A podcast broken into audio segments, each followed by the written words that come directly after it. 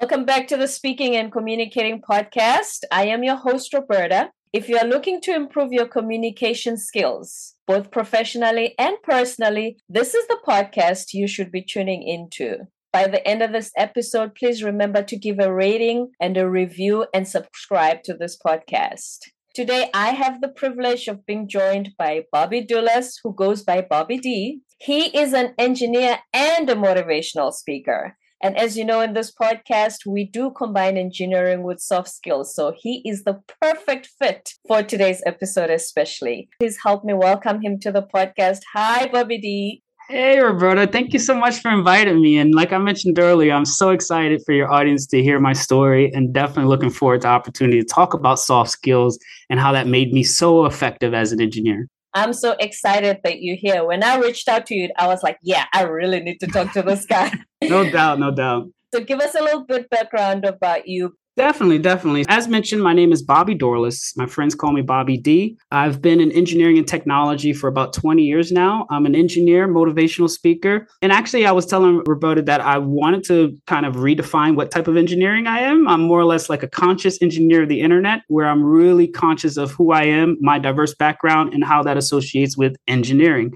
Most recently, I worked at a really cool company. Some of you might know it. It's a social media company. It's the one, the little blue bird one. You know that one? It's called Twitter. Oh, that's right.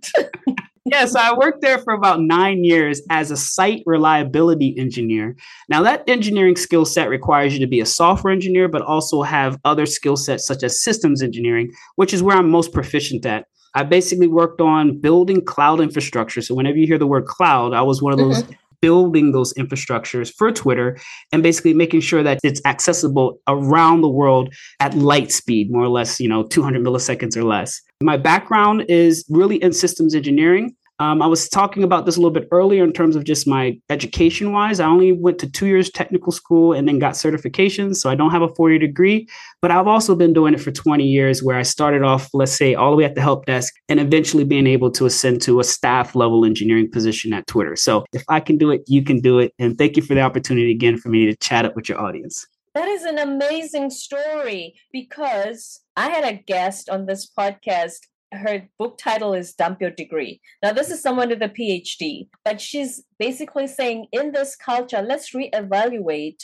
You have to have the four year degree and the master's and the PhD. Yeah, and that's definitely something that I always get a chance to remind students and mentees that I have is that this specific skill set, engineering, 90% of it you can learn online. Now that 1% is more or less you actually getting your hands dirty and you know actually testing it out, but majority of the things I work on, this is also talking about history. The internet was created or the World Wide Web was for information to be accessible, not just for Twitter, Facebook and so on and so forth. Mm-hmm. But if you mm-hmm. look at what we have now with the type of a finger or even voice, I can find the answer to most any questions. Now, apply that to engineering. I'm guarantee you can design and create anything that your imaginations can come up with, but you just got to use the tools right. And that's the internet itself as a place where information that you can gain any knowledge that you want, especially in the field of engineering and technology. If you want to be in engineering and technology like you are, is it important that you are proficient in math and science, or you can just go to YouTube? It really depends on where your passion is, right? If, if somebody's really passionate about learning and figuring things out, then I wouldn't say those skill sets are needed. But for somebody that's really looking at math and science as something that's really foundational to you, because I've always loved math and science, engineering was an easy transition for me because I started off thinking I was going to be a mathematician and be an algebra teacher. And then I found out that the same way that you do algebra formulas, like solving them, is the mm-hmm. same thing that I'm doing writing code. I'm basically writing a formula in English. And basically, I'm solving an algorithm or creating a function to solve a problem. That connection that I made ah, it made engineering like my number one choice, especially because I had a passion for science, math, and engineering and technology. Anything with computers, mm-hmm. anything with moving parts, I've always wanted to know how they work. And it can really propel you in this field of engineering. If you're not really into it, you can still learn as long as you have the passion and the drive to really push through. I remember there's an Oprah episode I watched many years ago. This kid was, he was around 12. He was able to access people's credit cards on the internet. Scary where would he have learned that skill? If back then he could access that type of information on the internet, Yeah, yeah. I mean, that, that's actually a really good example of type of rigor you need to put in in your research and finding out how things work. So if I'm just thinking about Oprah, obviously that's like 80s, 90s, early 2000s, maybe la- later than that. But in general, what we had when I first started is communities that you could actually join online. They're more common now, like group chats and things like WhatsApp for you to be able to communicate with anybody in the world. But when I first started getting in computers, there was something called IRC chat rooms. They still have them around, but they are really old school chatting systems where mm-hmm. you can find out information like that. You join a community and say, hey, I'm thinking about doing this, and you're doing it all anonymous because they don't really know who you are. I guarantee you, him moving on the internet at the age of 12, nobody knew that that was a person at the age of 12. It just depends on how active you are, how interested you're in a topic. And then before you know it, you'll learn something. And then you take that and you might be able to find out about credit cards or use it for something else and make something good. But in general, it's really community based learning using the resources we had during those times. That's like going to the library, reading source code, like actually really getting into the deep systems engineering or software engineering. And then before you know it, you start to pick up skills. And what really possibly happened, and I don't know about the story, is that there right. may have been a vulnerability that he found out, and the credit card company never closed that vulnerability. And guess what? It's a wide open door that anybody could walk in. So those are the different ways that hackers or engineers like myself design systems to block hackers always mm-hmm. making sure that we're always up to date on our software packages and vulnerabilities because if you leave that door open a 12 year old could walk in bobby d please protect the rest of us I tried. I tried.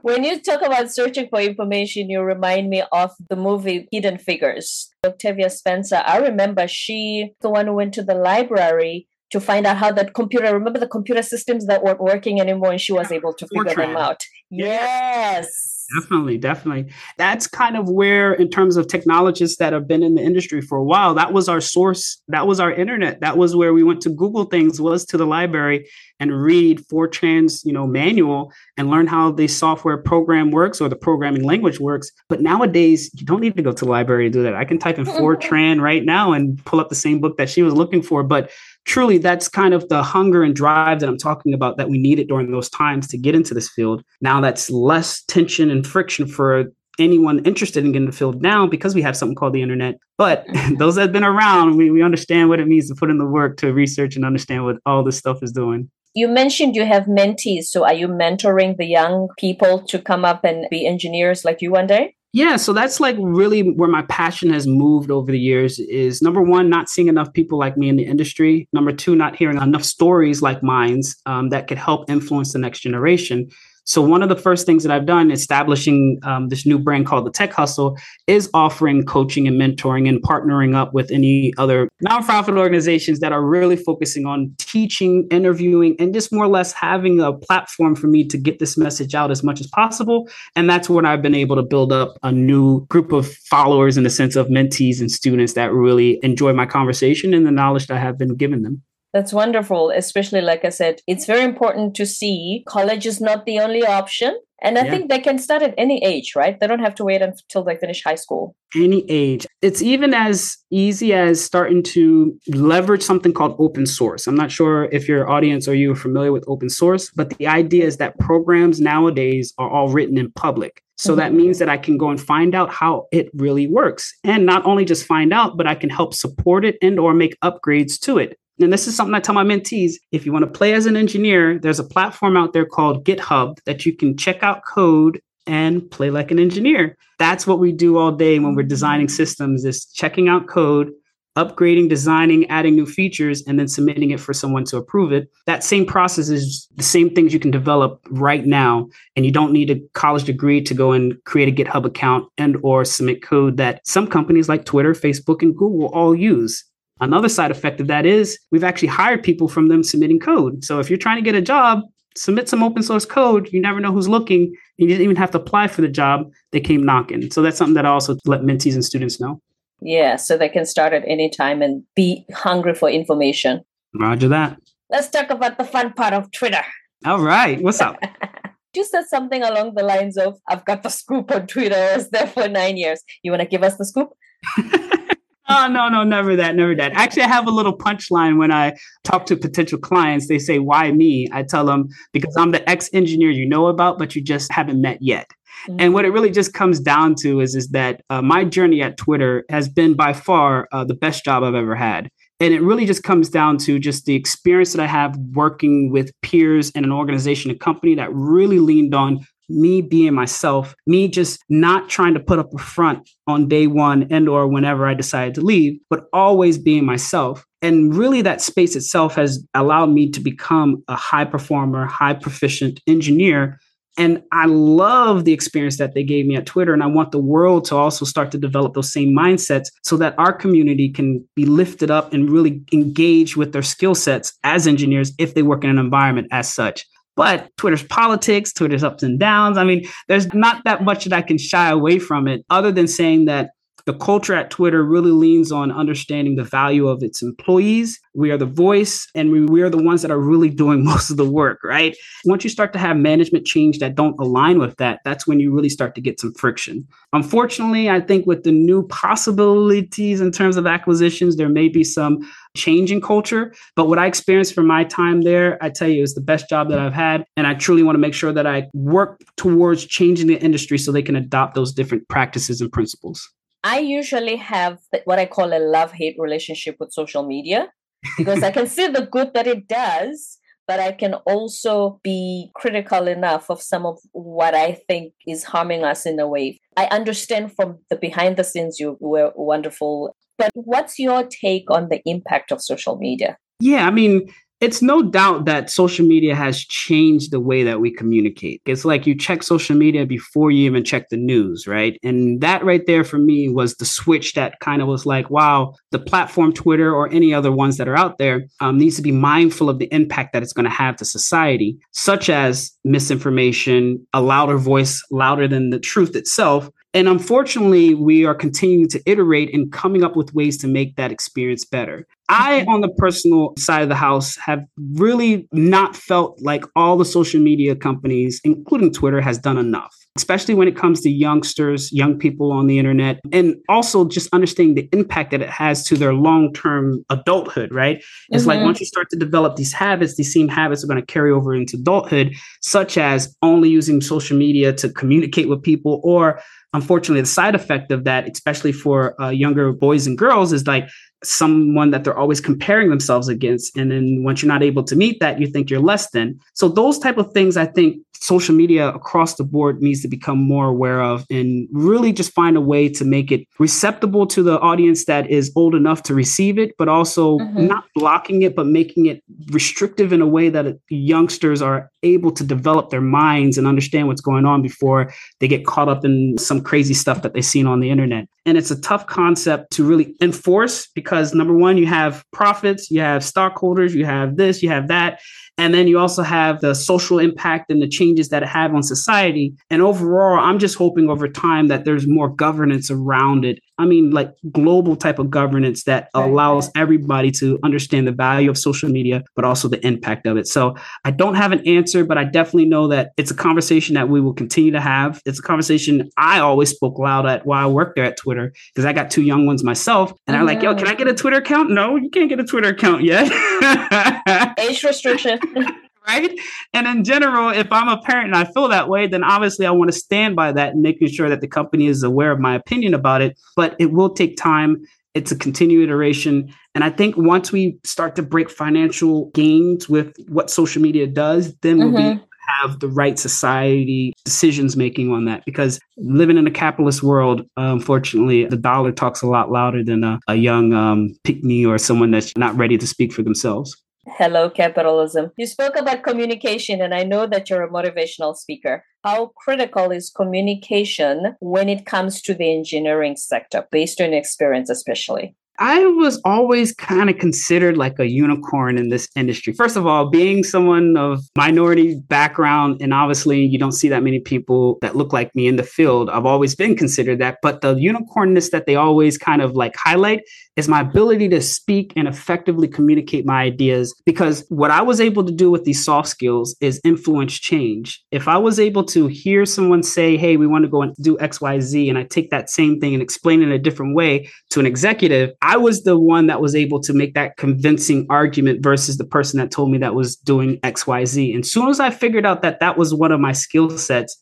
it changed my trajectory and path to becoming an efficient engineer because I didn't need to only understand how everything else worked, but I knew how everything else worked and I knew how to explain it to management, right? That's what closed the gap for me to be able to rise without a college degree. And I'm a first generation Haitian American and me being a person of color. And once I was able to showcase the skill set, I was a unicorn because I never seen somebody do it like me, but also I was able to get things done because I was able to explain things effectively. So this skill set by far is something that I stand on. And that's why I'm really pursuing the idea of doing more motivational speaking to change people's mindset, but also mm-hmm. open up the idea that, hey, this is a skill set that will take you far beyond just engineering. Because just imagine the audience that I'll be able to impact because I'm so comfortable speaking in front of people. I didn't work in software engineering, but I worked with civil and roads engineers nobody tells you at university that the people who get promoted are the ones who speak more. And usually, when it comes to the engineering sector, we always have this avatar of we are so narrow minded when you think about them. He sits on his cubicle and he talks to no one. So, what can you say to people in the industry who have decided to just think, oh, I'm an engineer, I'm just going to do this quietly? Yeah, I mean that that's a great, great way of describing the mindset. And I've did this extremely well at Twitter. Is just changing the mindset because as engineers, we are collaborators by nature. I don't care where you work at, you cannot change something unless somebody else gives you a plus one. Now, how do you convince that person to give you the plus one or the okay to change something? Is communicate to them. You either write it in code, you write it in documentation, or you speak to them about it. If you can't do any of those, then I don't know where you're going to be an engineer at.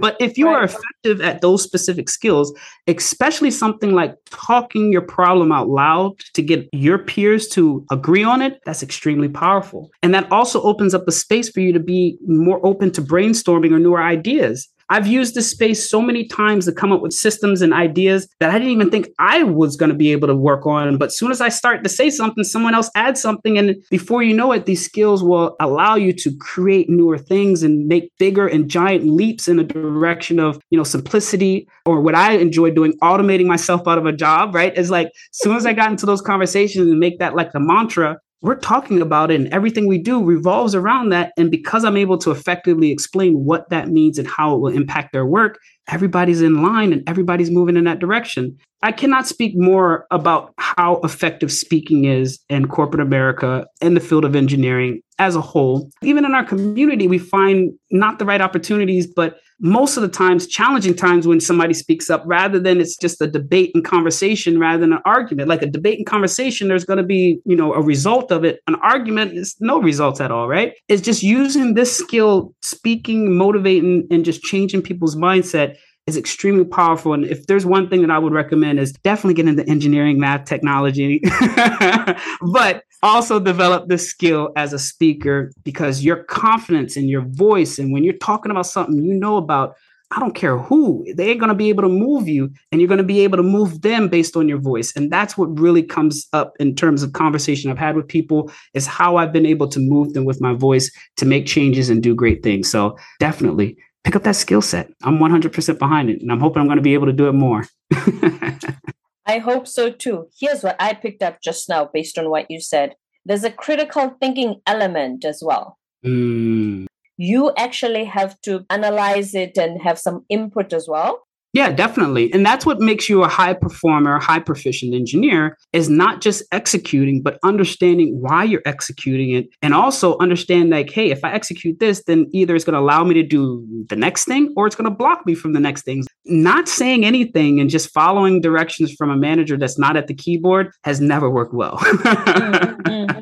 so an engineer that's at the keyboard speak up and let them know what's left or right, what's up or down, because most of the times they're stuck in meetings and dealing with people and stuff like that. They don't really see what's going on in the ground. And if you can't speak up for that, there are going to be a lot of organizations that have the situation that you're just running around in a circle rather than really solving problems that can impact your customers, your service, and even your bottom line too you initiate you're the self-starter you don't need to be nudged all the time because that's literally the opposite of what you are when you're a leader.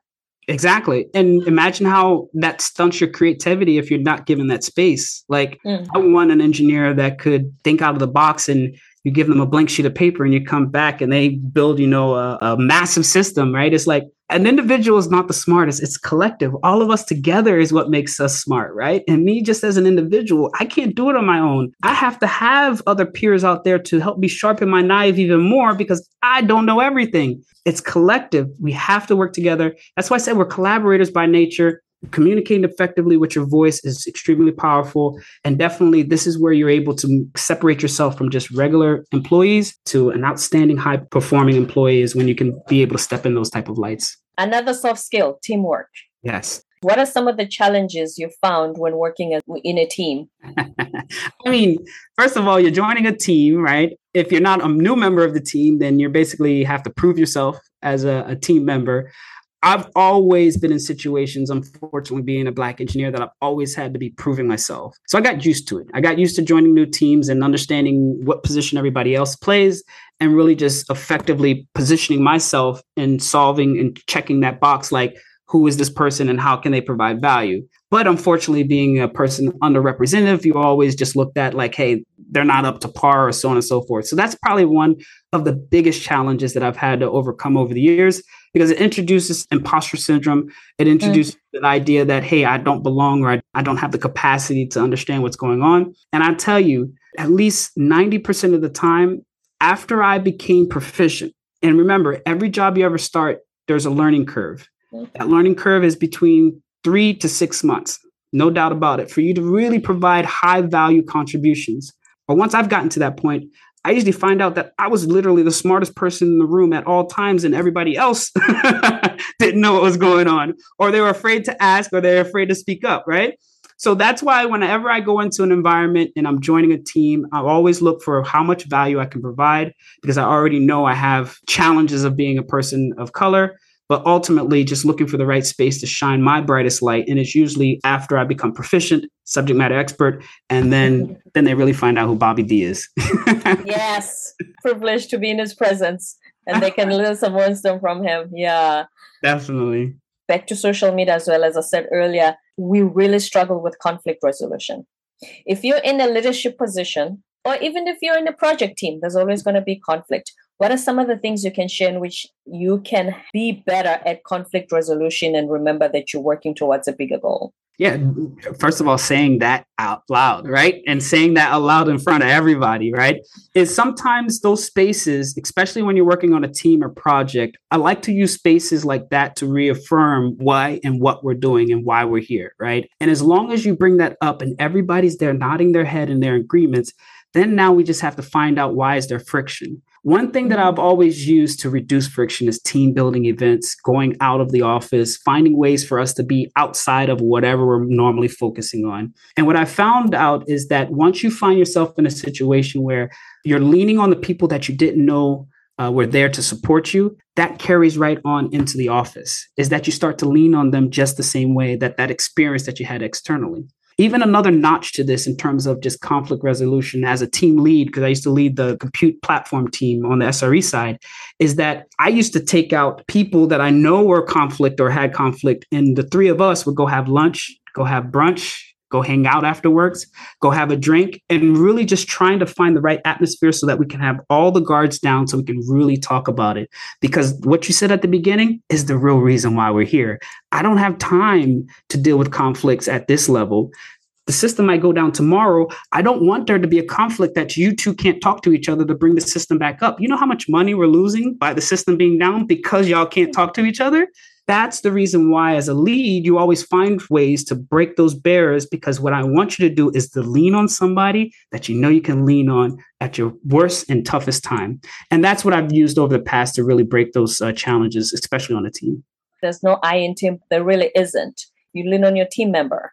So those are the things that you constantly need to remember when working as a team which is another soft skill Yes, definitely. And in terms of just why I'm so excited to be on this podcast, because you're really emphasizing these areas that a lot of people do not consider, especially engineers. And if you are a person of color trying to get in engineering, you bring these skills in, I'm telling you, you're going to shoot straight for the stars, is these soft skills and communication skills because they're so effective. High performing engineers don't write code anymore. I'm going to say that high performing engineers don't write code anymore. They help lead teams of coders.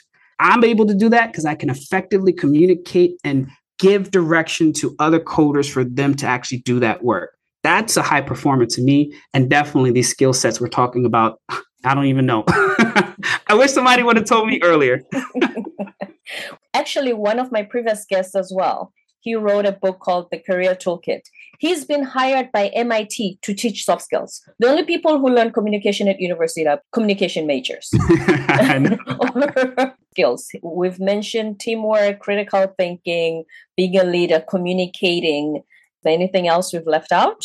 I would say something that I always feel like in this space I want to highlight as being self-aware and more or less just being confident in your yourself. And this is what helps uh, reduce the challenges for people to open up and be effective communicators is being self-aware, just being mindful of your skills and what you can contribute to and also understanding the space that you should be speaking in. There's some spaces that I'm like, all right, I'm listening, but then there's some spaces that hey, hey, I'm up next because I got to say something and it's just you being self-aware of your skill sets and what value you bring to the table. So that's something that i would add to the list there too. That is so key. You know how they have those questions of what are your strengths and then what are your weaknesses? How do you handle that one? You know how you handle that one? preparation. Think about exactly what you're going to say and talk about the don't come off the cuff. Preparation is how you answer that question and they're not looking for a perfect employee. But when you know your weaknesses, they know where to plug you into the organizational chart. Because no matter how good your resume is, your communication skills really need to shine.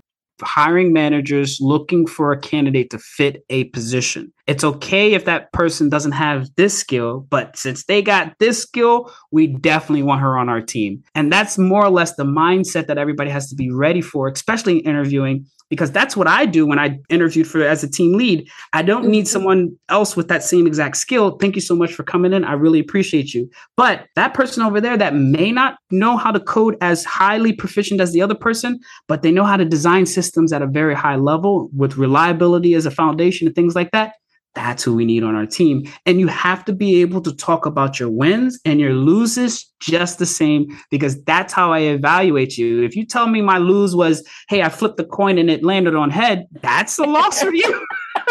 when I interview, I'll tell you what I brought down Twitter and yeah, we learned something from it, but guess what? It never happened again. But I will tell you that so that you can see the growth and the opportunity mm. of where that would fit in your organization. So you are totally hitting the nail on the head the way that you're describing just talking and being effective in your ability to communicate, but self aware and telling people the truth and just standing in it shines such a brighter light on you that you didn't even know. And it shows integrity that you actually can tell the truth. You are showing that I'm human I'm mm. here and you are open to learning. Most people who think they're perfect are not open to learning. Yeah, yeah, no, no, definitely, definitely. And, and actually, one more attribute that it shows is there's a skill that we have in the field of site reliability engineering where we do something called like a post-mortem. It's like after something goes down, why it broke. And you have to be as truthful and open as possible so that we don't make that mistake again. I've seen too many things be held back and then when that incident happens again, we dive deeper and it was like, yo, but you didn't say that last time. Guess what? We just lost this amount of money because that happened.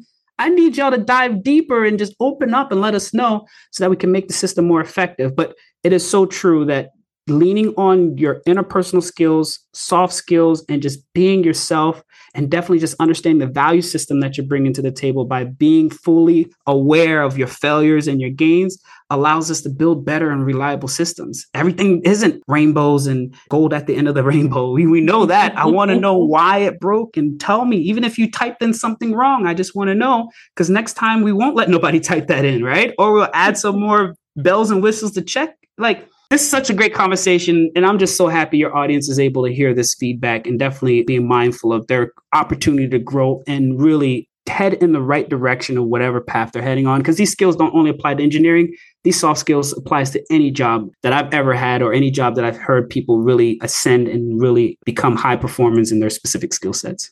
Mm, it's a metaphor for life as well. You learn from your mistakes if you are honest about them and you do a postmortem, like you say. Yeah, because the one thing I hate is if we have a problem and we have that same problem again, then that's a real problem. or I get a phone call from my mom again. My mom's like, it doesn't load. Like, I, or she hears it on the news and the whole world knows about it. Ah, man. Remember the day Facebook was down? Was it down for six hours? Oh, yeah. Because I know some of my peers also work, or just people in the industry. It's really small in terms of when you're really working at hyperscale. Um, mm-hmm. And I was just sending them some love. And I was like, yo, I know what it feels like to be in the mud. Nobody really understands what it means for your site to be down. Keep pushing, keep going. I know y'all fix it. Like, I, I just know what it feels like to be in that seat. And definitely big shout outs for them fixing and getting that problem resolved so it won't happen again. So big shout out to Bobby D. You show teamwork even to those outside. Well, thank you so much for being here. This has been such an amazing conversation. Your story is very inspiring. And anyone who's listening, especially if they're in the industry, like you said, in any industry, they will definitely benefit from us. Roger that. And thank you again so much to you and your audience for giving me the space. I'm really moving towards making my voice heard around the world, motivational speaking and talking about my journey in technology and engineering. And anything I can do to help support you and your community and what you're working on, just reach out and let me know. And thank you so much again for giving me this opportunity. My pleasure. And in order to reach you, tell us where to find you. Well, the best place is find me on Twitter. of course. Bobby D underscore FL or Bobby D BobbyDorlus.com. That's B-O-B-B-Y-D-O-R-L-U-S.com. It'll just send you to where my socials are at. Eventually there'll be some other web pages up, but in general, that's where you'll be able to find me. And definitely if you're looking for somebody to come and inspire your group of engineers, students, organization, definitely reach out because I'm always looking to uplift the next generation and my community that I'm building called the hashtag Tech Hustle. So thank you so much. Thank you very much.